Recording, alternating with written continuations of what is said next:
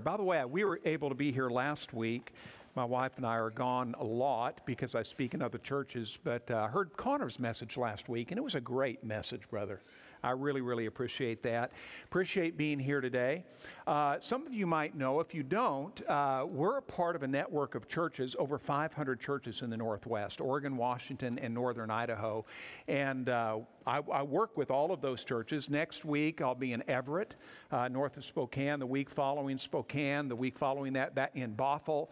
So that's what I, where my wife and I are mostly on Sundays. But we're always grateful when we can be here with uh, here with you. But I do want to give you just a little update on what God's doing through the network of churches of which we're a part. Because some of you know, some of you may not know, that because of the way we work together, we have missionaries, right here in the Northwest that we employ to help start churches and work with churches and work with our pastors. And because of that, we're able to reach people of all the various languages present in the Northwest. For example, uh, many of you have prayed for, and certainly you're aware of the war in Ukraine and what's happening now between Russia and Ukraine. What you may not know is 15 of our churches that we're a part of are Russian and Ukrainian churches. And uh, you've been helping those churches, helping those churches as they receive refugees here in the Northwest, also as they do ministry in Ukraine. One of our pastors who's actually in Vancouver, just returned from Ukraine last week, and we helped him uh, and others over the past, you know, 10 months or so of about $25,000 collectively our churches have to, uh, to do all kinds of various things to help the suffering people in Ukraine. For example, we bought $5,000 uh, worth of generators that were distributed with, uh, since Christmas uh, to people who don't have electricity in Ukraine. And that's what this pastor and his team were doing. And you were a part of that, though you didn't even know that. But it's, it's wonderful to be a part of a, of a network of churches like we are that can reach all all of the various peoples who are here, no matter what language they speak. By the way, anybody want to guess what is the second most common language to English among our churches in the Northwest? Anybody know? Korean. Korean, you said Korean or Spanish. Actually, Spanish may have caught Korean. So we have 40 Korean language churches. I think now we have about 40 Spanish language churches. Actually, last year, 23 new churches were launched, and half of those, actually probably 12, were Spanish. That's the first time more Spanish churches than English churches were started in a single year. So we have 40 uh, Korean, 40 Spanish, like, as I said, about 15 Russian and Ukrainian. Um, by the way, the Russian language churches are majority Ukrainian. Ukrainian people often. But they worship in Russian so they can reach the former Soviet Union. Uh, we have a lot of Vietnamese churches. We're often in Viet- Christmas, I was in a Vietnamese church. We have about a dozen of those. But we also have Mandarin Chinese, Cantonese Chinese, Japanese, several Burmese languages, and a lot of other languages. Now, the reason we're, we're able to do that is because of the way we work together. No, no one church, not even a megachurch, not even a huge church, could reach all of these various languages. You have to have the spiritual giftings that's present in, uh, in several hundred churches like we have. And I say all that to say you're a part of that, and you're a part of so much more. So thank you for that.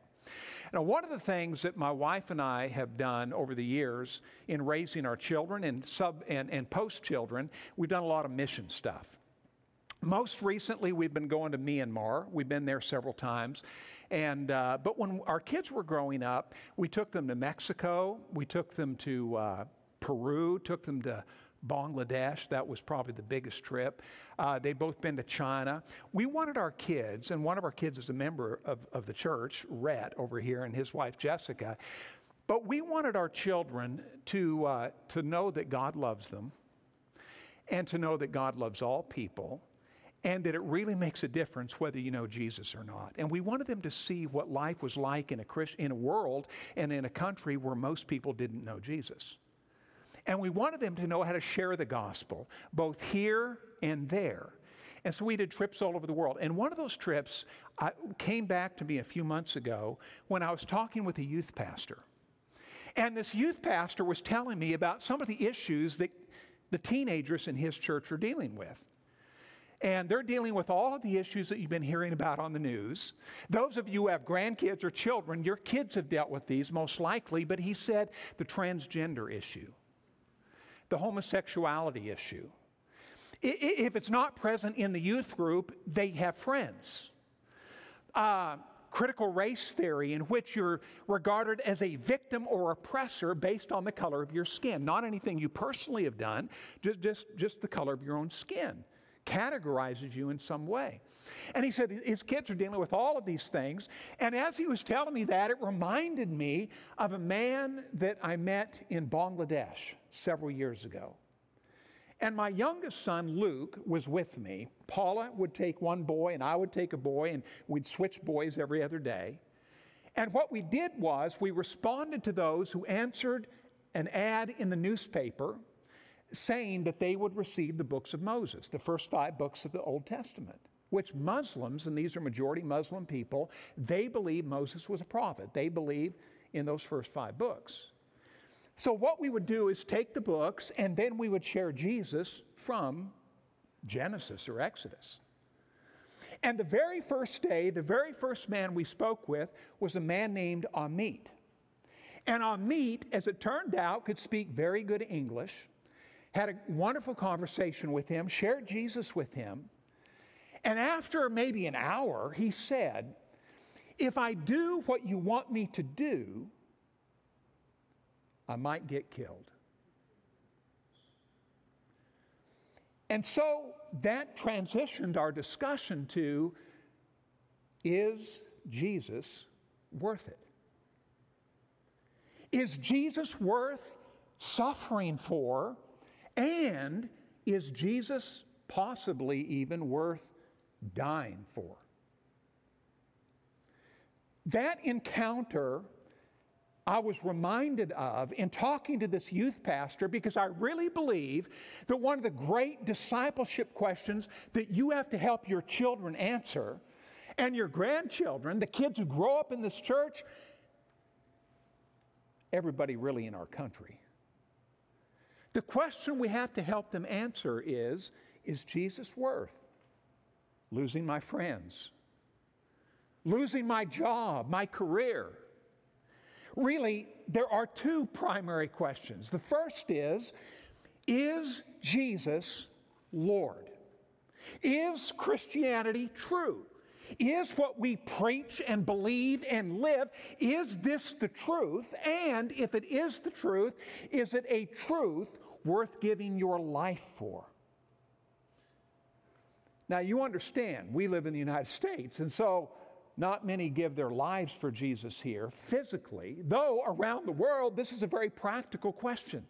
It's very practical in Bangladesh, it's practical in Afghanistan or North Korea, China, many places around the world. I was talking with uh, a person who's a member of our church, and I'm not going to say this person's name because they're a public school teacher, not in this school, not in this town, but a nearby town. And he said that there was a discussion among the faculty last year in which uh, a parent requested the books and the subject matter that the children were being taught. This is a middle school, it's where this person teaches.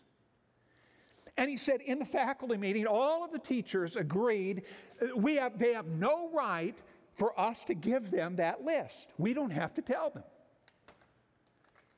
And our church member spoke up and he said, Oh, yes, we do. They're the parents.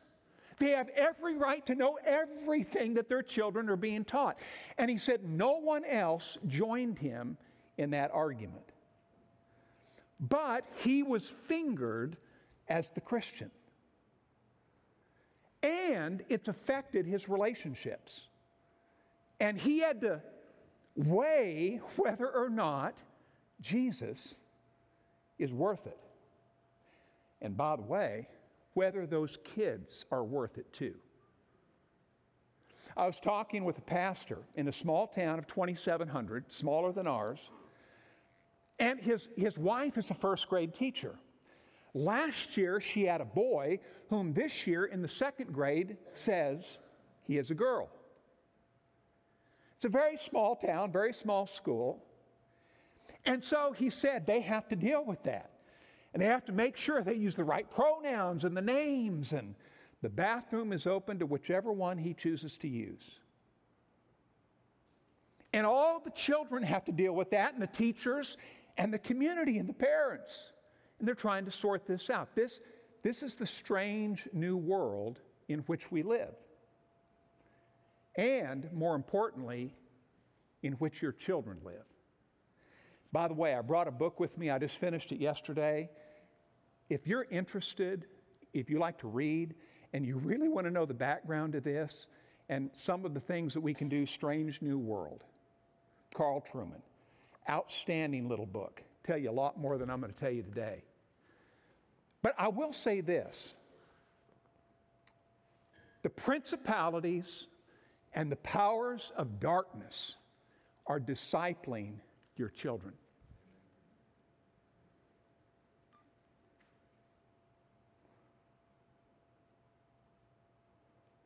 That is a frightening thought.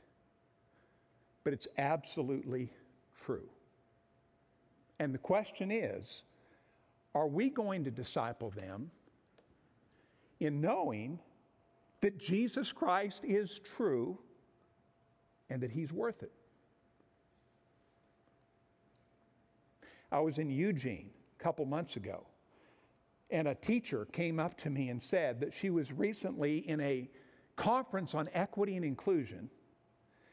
And she said that the, the trainer, right out of the bag, the very first statement that the trainer made to this public school system was that the Adam and Eve story and the idea that there are two genders is the greatest hoax ever perpetuated upon humanity. And that was the way they began. This is our world. Now, it's important that you understand we're not the first to have to ask the question is Jesus worth it? We're not the first to wrestle with the truth of the gospel and whether Christianity is true and whether Jesus is worth suffering for. From the very beginning, Christians have had to confront and answer that question. And I want to take you to the Gospels this morning, the Gospel of Luke. And a passage in chapter 21, it's a passage in which Jesus helps those very first followers answer the question as to whether following him in the midst of everything that they were about to experience would be worth it. Because, by the way, when I grew up, it's Luke 21, if you find your way there.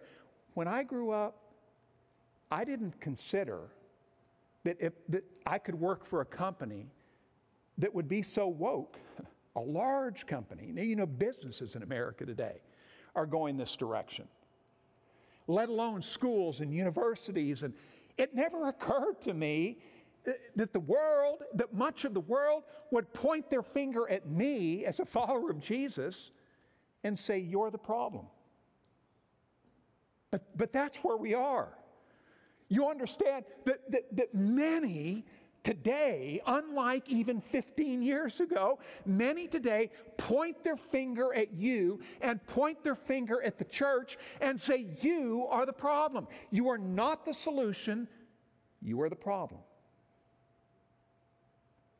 But we're not the first. In Luke chapter 21 and verse 5, we're going to read several verses.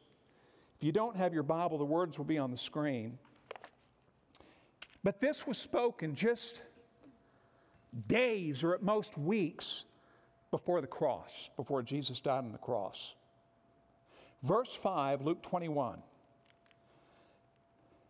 As some were talking about the temple, how it was adorned with beautiful stones and gifts dedicated to God, he, Jesus, said, these things that you see, the days will come when not one stone will be left on another that will not be thrown down. Teacher, they asked him, so when will these things happen? And what will be the sign when these things are about to take place? Then he said, Watch out that you are not deceived. For many will come in my name, saying, I am he the time is near. Don't follow them. When you hear of wars and rebellions, don't be alarmed. Indeed, it is necessary that these things take place first, but the end won't come right away. Then he told them, Nation will be raised up against nation, and kingdom against kingdom. There will be violent earthquakes and famines and plagues in various places, and there will be terrifying sights and great signs from heaven. But before all these things, they will lay their hands on you and persecute you. They will hand you over to the synagogues and prisons, and you will be brought before kings and governors because of my name. This will give you an opportunity to bear witness. Therefore, make up your minds not to prepare your defense ahead of time. For I will give you such words and wisdom that none of your adversaries will be able to resist or contradict. You will even be betrayed by parents, brothers, relatives, and friends. They will kill some of you. You will be hated by everyone because of my name, but not a hair of your head will be lost. By your endurance, gain your lives. Now, this passage is the most debated passage by scholars in the New Testament or in the Gospels. And the reason being is that Jesus is de- dealing with two separate things in these two or three chapters. He's dealing with the coming destruction of Jerusalem, which would happen in just 40 years, and the destruction of the temple. This is about 30 AD when Jesus is speaking. The temple was destroyed in 70 AD. So, partly he's dealing with that, but he's also dealing with the end times. Right before the coming of Christ, the second coming of Christ. And it's not always clear is he talking about the destruction of Jerusalem, which has already happened, or is he talking about that which one day will happen? And so it requires some humility when you're looking at the details of this text, trying to sort out the timing of the specifics. What we do now know, however, is that whether you're in 30 AD or 130 AD or any year subsequent to that, believers have had to deal with the same issues that Jesus speaks of suffering on behalf of Jesus' name. And that's what he's dealing with here. Now, there is a suffering that everybody endures, but he's specifically dealing with persecution. What do you suffer because of your allegiance to me? Now, in the book of Acts, we see that suffering begin. You see it in Acts chapter 3 and 4 when Peter and John healed the beggar at the gate, and they were arrested in Acts chapter 4 and flogged and And then you see it in Acts chapter 7 when, when Stephen is stoned to death. Maybe you know the history of the early church well enough to know the Emperor Nero.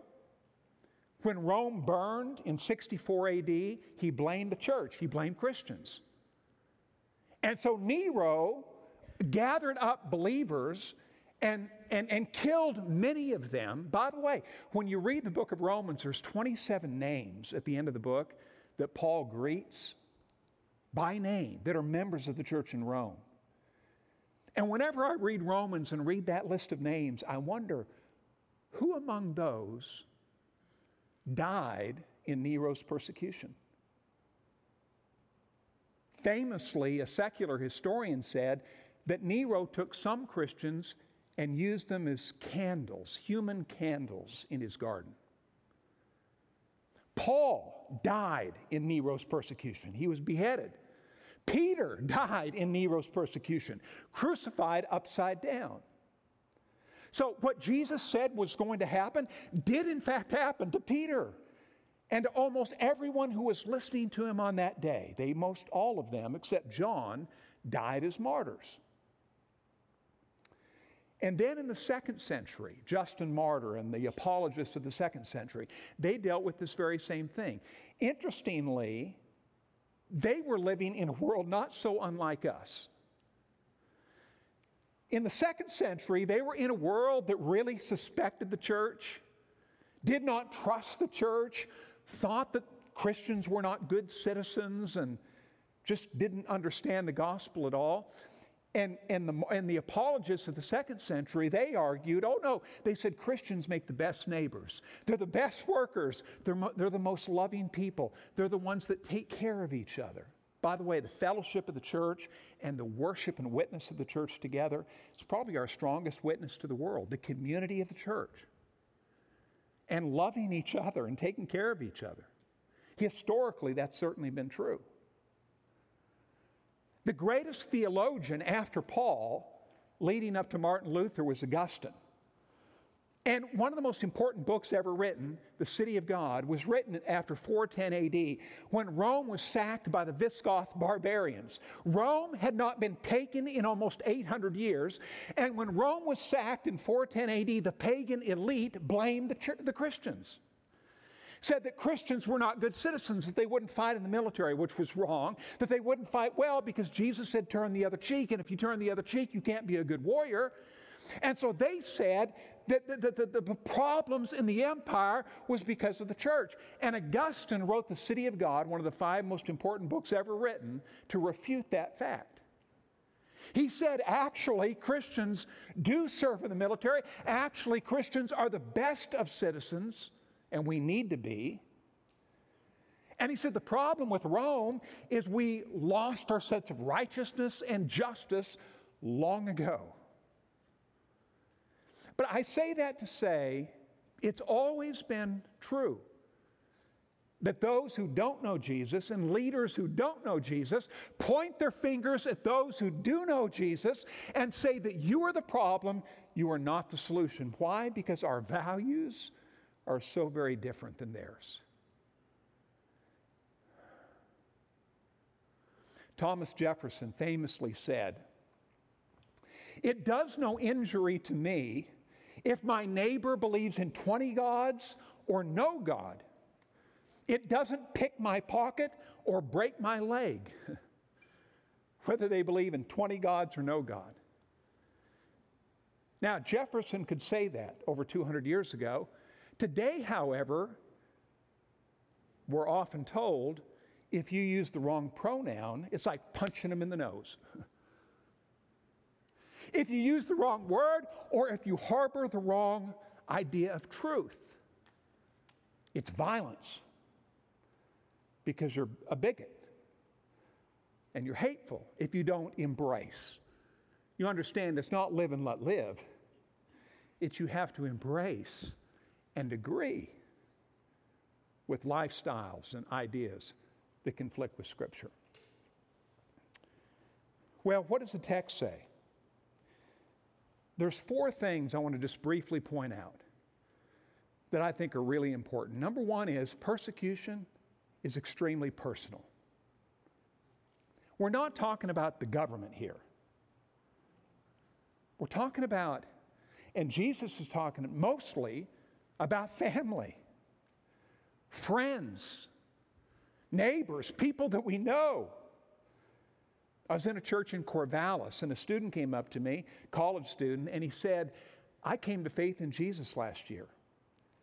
I went home at Christmas and told my parents, and they kicked me out of the house. He said, Thankfully, I had a friend, and his parents let me spend Christmas with them. He said, Pray for me. My family doesn't know Jesus and they hate the fact that I now do. That's persecution. That's the kind of that, that's what Amit in Bangladesh was fearful of. He wasn't fearful of the Bengali government, he was fearful of his wife's family, mostly. Persecution is mostly very personal. It can be systemic, meaning from the government, but it's mostly very personal. And even if it's systemic from the government, how does the government find out you're harboring views that they may not agree with? It's because your neighbor or your child or someone informs on you. Isn't that what happened in Soviet Russia? And it happens around the world even today.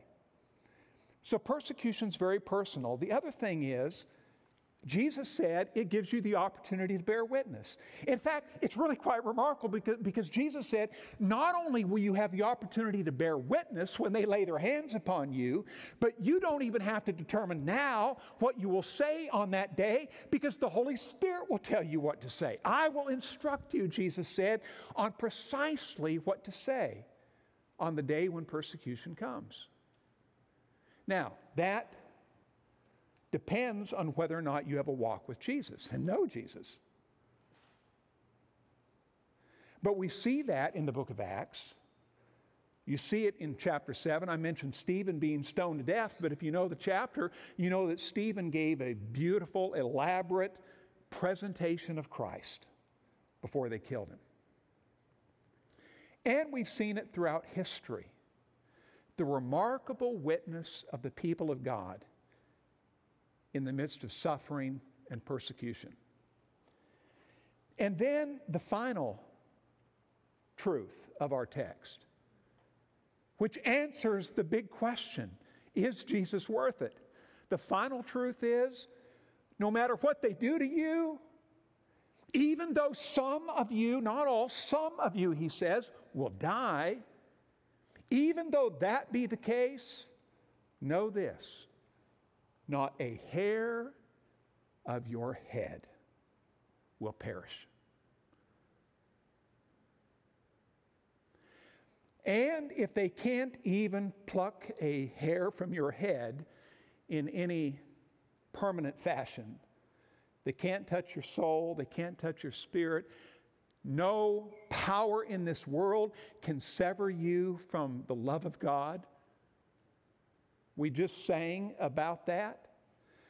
Neither height nor depth, neither angel nor demon, nor anything else in all creation can separate you from the love of God, which is in Christ Jesus our Lord. So Jesus is building strength and building character into these men who will suffer incredibly by reminding them that nothing that can be done to you will undo the work of God which has been done in you. Now, the text says not everybody's going to be persecuted. Not everybody's going to be killed. Some. He specifically uses the word some. Some of you will die. They will kill some of you. Verse 16. Not everybody. But apparently, it is the will of God that you and I live with a sense of uncertainty about how life on this earth is going to end for us. What's tomorrow going to bring? We don't know. There's always been risk in anything you do in life, including obeying Jesus. There's always been a risk.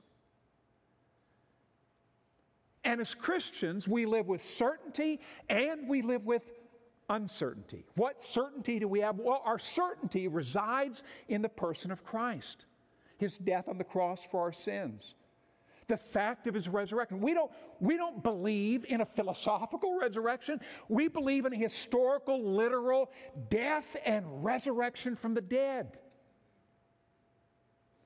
And the ascension of Jesus back to heaven witnessed by Peter, James, and John, and others. And the coming again of Christ. And the Bible tells us when Jesus comes again, the trumpet will sound, the angel will shout, the dead in Christ will rise.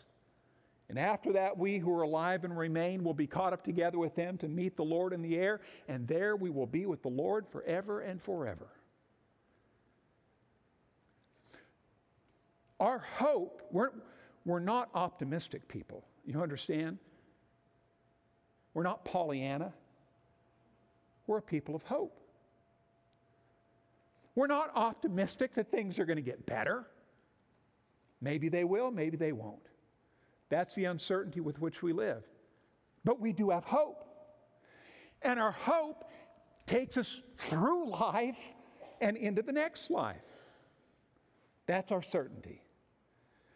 But then there is the uncertainty. In fact, I was talking to a guy this week who's just retired recently. And so he's getting up there in years a little bit. And he told me, he said, I, I, I don't want to live to see it happen. I don't, I don't want to know. I don't want to see what's going to happen with my grandkids. He said, I want to go home to Jesus. And I don't want to have to live to see it. Well, I understand that. That's not the right attitude. No, the right attitude is you want to engage and you want to be intentional with those grandkids. And you want to help them love God and know that Jesus is worth it. And you want to pray for them. But I understand in this world of uncertainty, not knowing what's going to happen to your kids and grandkids and the world yet to come, it's kind of tough at, at times. But it's always been that way. One of my favorite stories in the Old Testament is of Jonathan. Jonathan, who's King Saul's son. And it's in 1 Samuel chapter 14. They're fighting the Philistines. God told them to annihilate the Philistines.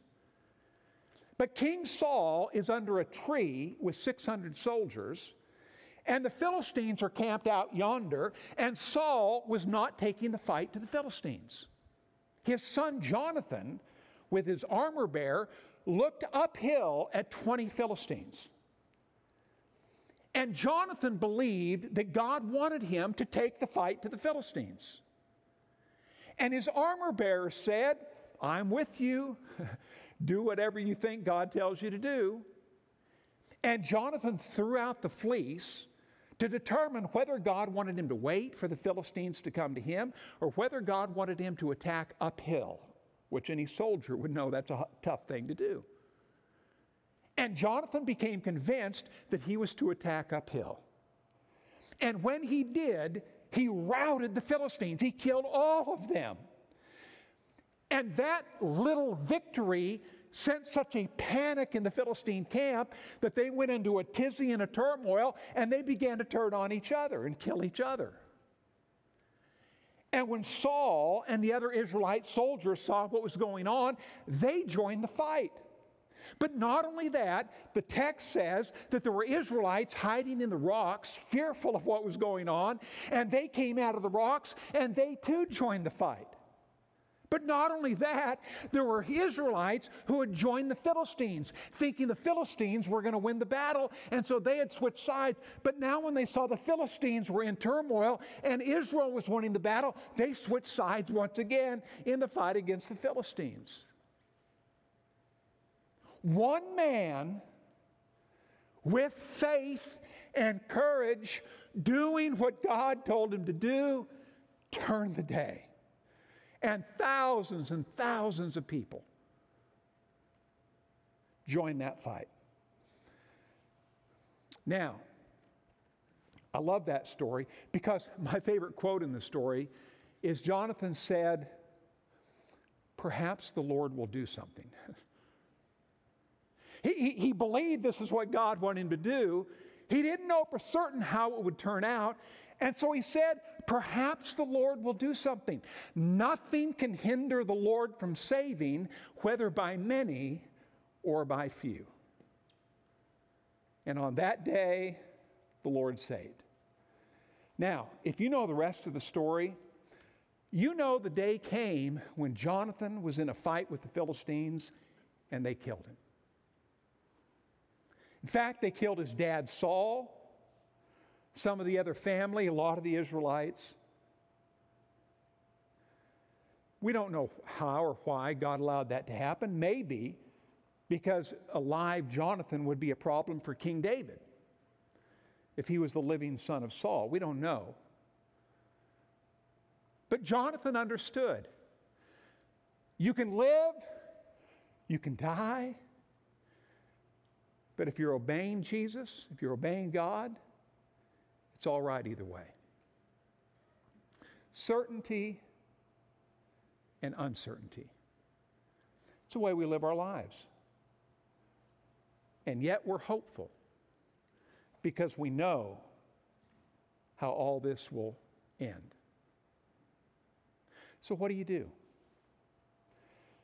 I think the great discipleship question of our day for our kids is really two Is Jesus Lord? Is the gospel true? And is Jesus worth suffering for? Now, I think you have to do everything you can to build that into the hearts of your kids. This church is your partner in that, but face it. The kids are in church, what, an hour a week? They're in school, what, 30 hours a week? And you got them the rest of the time. The job of the church is to encourage and equip and remind us as parents and grandparents that we are to be Christian at home and not just in church, that we have a responsibility as moms and dads and grandparents to disciple those kids. And you have to fight for those kids. You have, you, have, you have to fight for your kids like Braden Lowry. Uh, uh, Braden, uh, Kendall Cummings fought for his friend Braden Lowry a few months ago in, in Wyoming. I don't know if you heard the story. But, but these two men, Kendall Cummings and Braden Lowry, they're college wrestlers. They wrestle together, they're on the same team. And they were out collecting antlers near Cody, Wyoming. And while they were, a grizzly bear came out of nowhere and attacked Braden Lowry.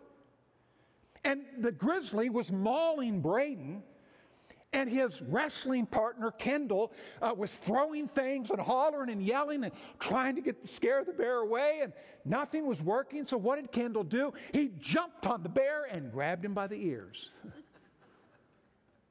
now, my image is he took the ears like the reins of a horse, you know. Probably it was one ear, but he grabbed the bear by, and he got the bear's attention. And now the bear turned his attention toward Kendall and began to mangle and both boys, both young men, these are men, they were both torn up pretty bad, but they both survived. And Braden Lowry said of his friend Kendall, he will be my best friend for the rest of my life.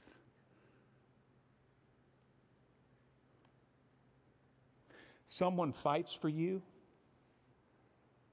Someone risks their life for you. Yes, best friends for life. I thought that was the ultimate. And then about two weeks after that, that was in October, about two weeks later, there was a boy, eight year old boy in India by the name of Deepak. And Deepak got bit by an adult cobra. And Deepak was shaking. He's bit him on the arm, shaking and shaking. And the cobra wouldn't let go. So what did Deepak do? He bit the cobra. and then he bit him again so hard, he killed the cobra. 50,000 die of snake bites every year in India, but on that day the snake died and the boy lived. The article didn't say if he bit him on the head. If he did, that's biblical, I think. Crush the serpent's head, right? What do you do when you're under assault? When your loved ones are in danger? You fight back. You do what's necessary. Some people in a life and death situation, they, they give up. they go limp. That's understandable. That happens. It's not what we want to do. What we want to do is fight back. How does the church fight back? How do you fight for your children? How do you fight for this community? Not just your kids, but the kids who grow up in your neighborhood. You fight by going into your prayer closet and praying down the powers of heaven that God will save these kids and protect them from the evil one. You put on the armor of God. You go into your prayer closet and you pray. And then you take up the sword of the Spirit, which is the Word of God. And you fill your mind and heart with the Word of God. And you teach that Word, the whole counsel of God's Word, to your children your grandchildren and your family and you base your life on the truth of God's Word. Because when the time of testing comes and your child has to ask the question Do I want to lose a friend? Do I want to lose a job? Do I want to lose my career? Or do I want to disobey Jesus? Maybe maybe they'll make the right decision if they've been discipled well.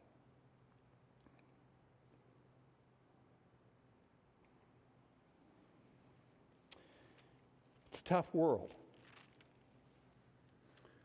And the question that we have to answer for ourselves and for our children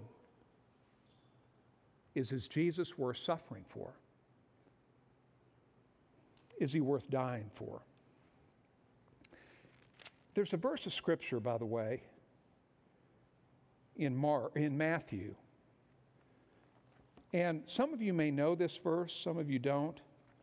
It's in Matthew chapter 10, in verse 18.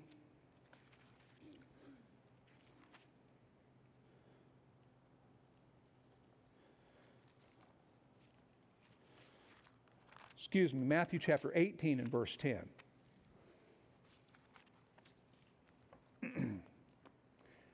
and this is the passage in the chapter in which they're bringing children to Jesus. And Jesus uses a child in verse 4 and says, Whoever humbles himself like this child, this one is the greatest in the kingdom of heaven. And Jesus talks about how precious little children are.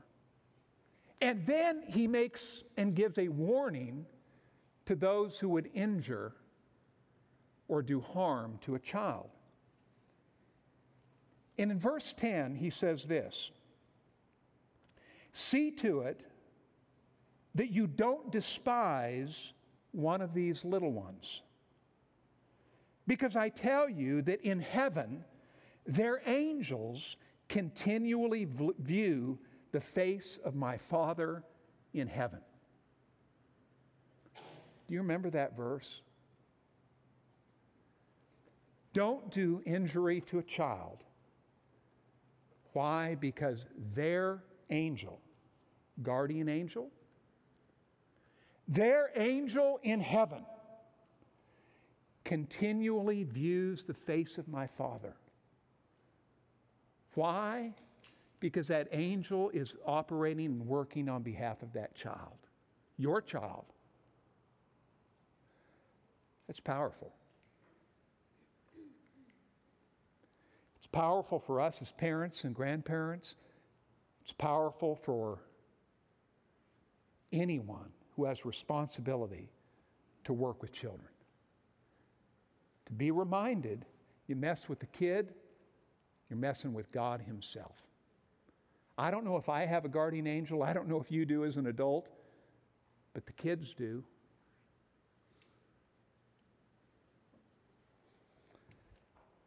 I, I was reading about in a book by Erwin McManus. He told the story about a girl who grew up in India. Her name was Ruth Friesen. And Ruth, she was a missionary kid, and she was saved when she was eight years of age. And she was baptized in the river. We baptize in the creek. They baptized in the Krishna River. And she said, when I was baptized, the church gathered around me. And they clapped and they shouted and made lots of commotion. He, she said, I thought they were celebrating my baptism. And then I learned that no, they were keeping the crocodiles away. She said it does something to your faith to begin your public faith and life with Jesus by taking a risk. It's a good lesson. It's a good lesson that our kids need to know, that we need to know if we ever seem to forget. There are risks. However, when you know Jesus, the risks are so mitigated as to really become non existent. Why? Because Jesus said, no matter what happens, remember this not a hair of your head will be lost. This week, most of you probably witnessed in some measure the amazing story of uh, Damar, Damar Hamlin, the football player who dropped on the football field with cardiac arrest. It was on Monday, it was a day off. I don't usually watch Monday Night Football. I got home, we were out doing something. I think we had dinner. Got home, I turned on the TV, and everybody was on their knees and gathered around, and there was an ambulance on the field. I didn't see the game. That's what I saw. And then, like you, I learned the story of this man whose heart stopped, 24 year old man, who, by all everything I've read, is a fantastic human being. And he hit the ground, and his heart was, and the medical people were there so quickly that he's made this miraculous recovery. And seemingly he's, he's going to live, and don't know what beyond that, but he's, his mind is there. What was amazing to me was the focus on prayer. It was unbelievable. In fact, because we were in town today, I actually watched Fox News's 9 to 10 o'clock football program. and they began the program talking about prayer and the power of prayer. And was, one person said, prayer always has power.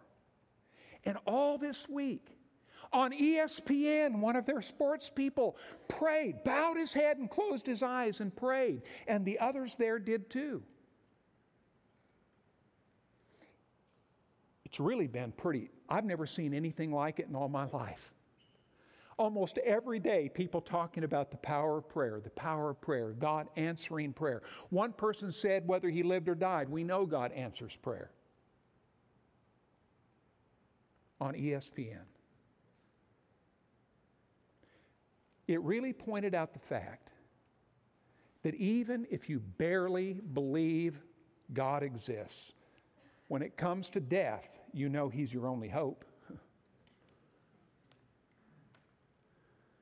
One of my favorite writers, who is now dead, Charles Krauthammer, said, and he was a commentator, he said, I don't know if there is a God. He was agnostic. He said, I don't know if there is a God, but I fear him. I think what we witness this week is a lot of people who aren't too certain about God were quickly brought to understand without God, there is no hope in death. Your kids need to know that. You need to know that. You need to know that Jesus is worth it. There will be suffering. He's worth it. Your kids are going to lose friends. Some of them probably already have. They need to know Jesus is worth it. They're going to lose jobs. We hear about it almost every day. Someone losing a job for their faith in this country. But they lose their job because they've come to the conviction Jesus is worth it. That's the world in which we live, but I'm so grateful we have a God to serve who's worth it. And if you don't know this God yet, if you haven't personally come to faith in Jesus, I would urge you and encourage you don't leave this place today without coming to that personal conviction. If you just need to talk to somebody, talk to Pastor Connor up here, talk to Bevan, talk to me, talk to someone you know and trust before you leave here today about knowing Jesus. It really is pretty simple. It's profound in the most profound way, but it's pretty simple. For God so loved the world that he gave his only begotten Son, that whosoever, whosoever believes in him should not perish, but will have everlasting life. Believing in Jesus, that means committing yourself to Jesus, believing that he is Lord and Savior, and giving him your life. He'll, he'll save you. and you'll have everlasting life. If you're not certain of that today, become certain before the day ends, please. And I want to pray for you. And uh, after I pray, I think we're going to have some announcements and a song. And, uh, and thank you for being here. And again, if you're here for the first time or the second or third time, God bless you. We are so glad God brought you here today. We're so grateful the Lord brought you to Go Church. We're a new church, about five years of age, but God's really blessing our church, and we're happy and grateful that you're here today. Let's pray.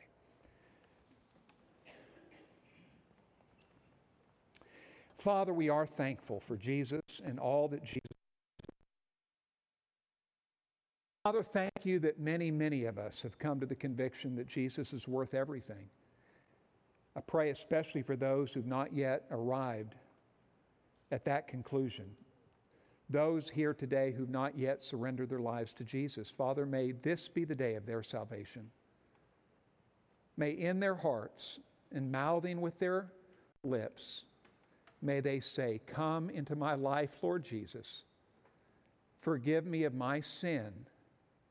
Be my Savior and be my Lord. In Jesus' name. Now, Father, as we continue to worship, we pray that you would receive joy and blessing through the worship of your people today. In Jesus' name we pray. Amen.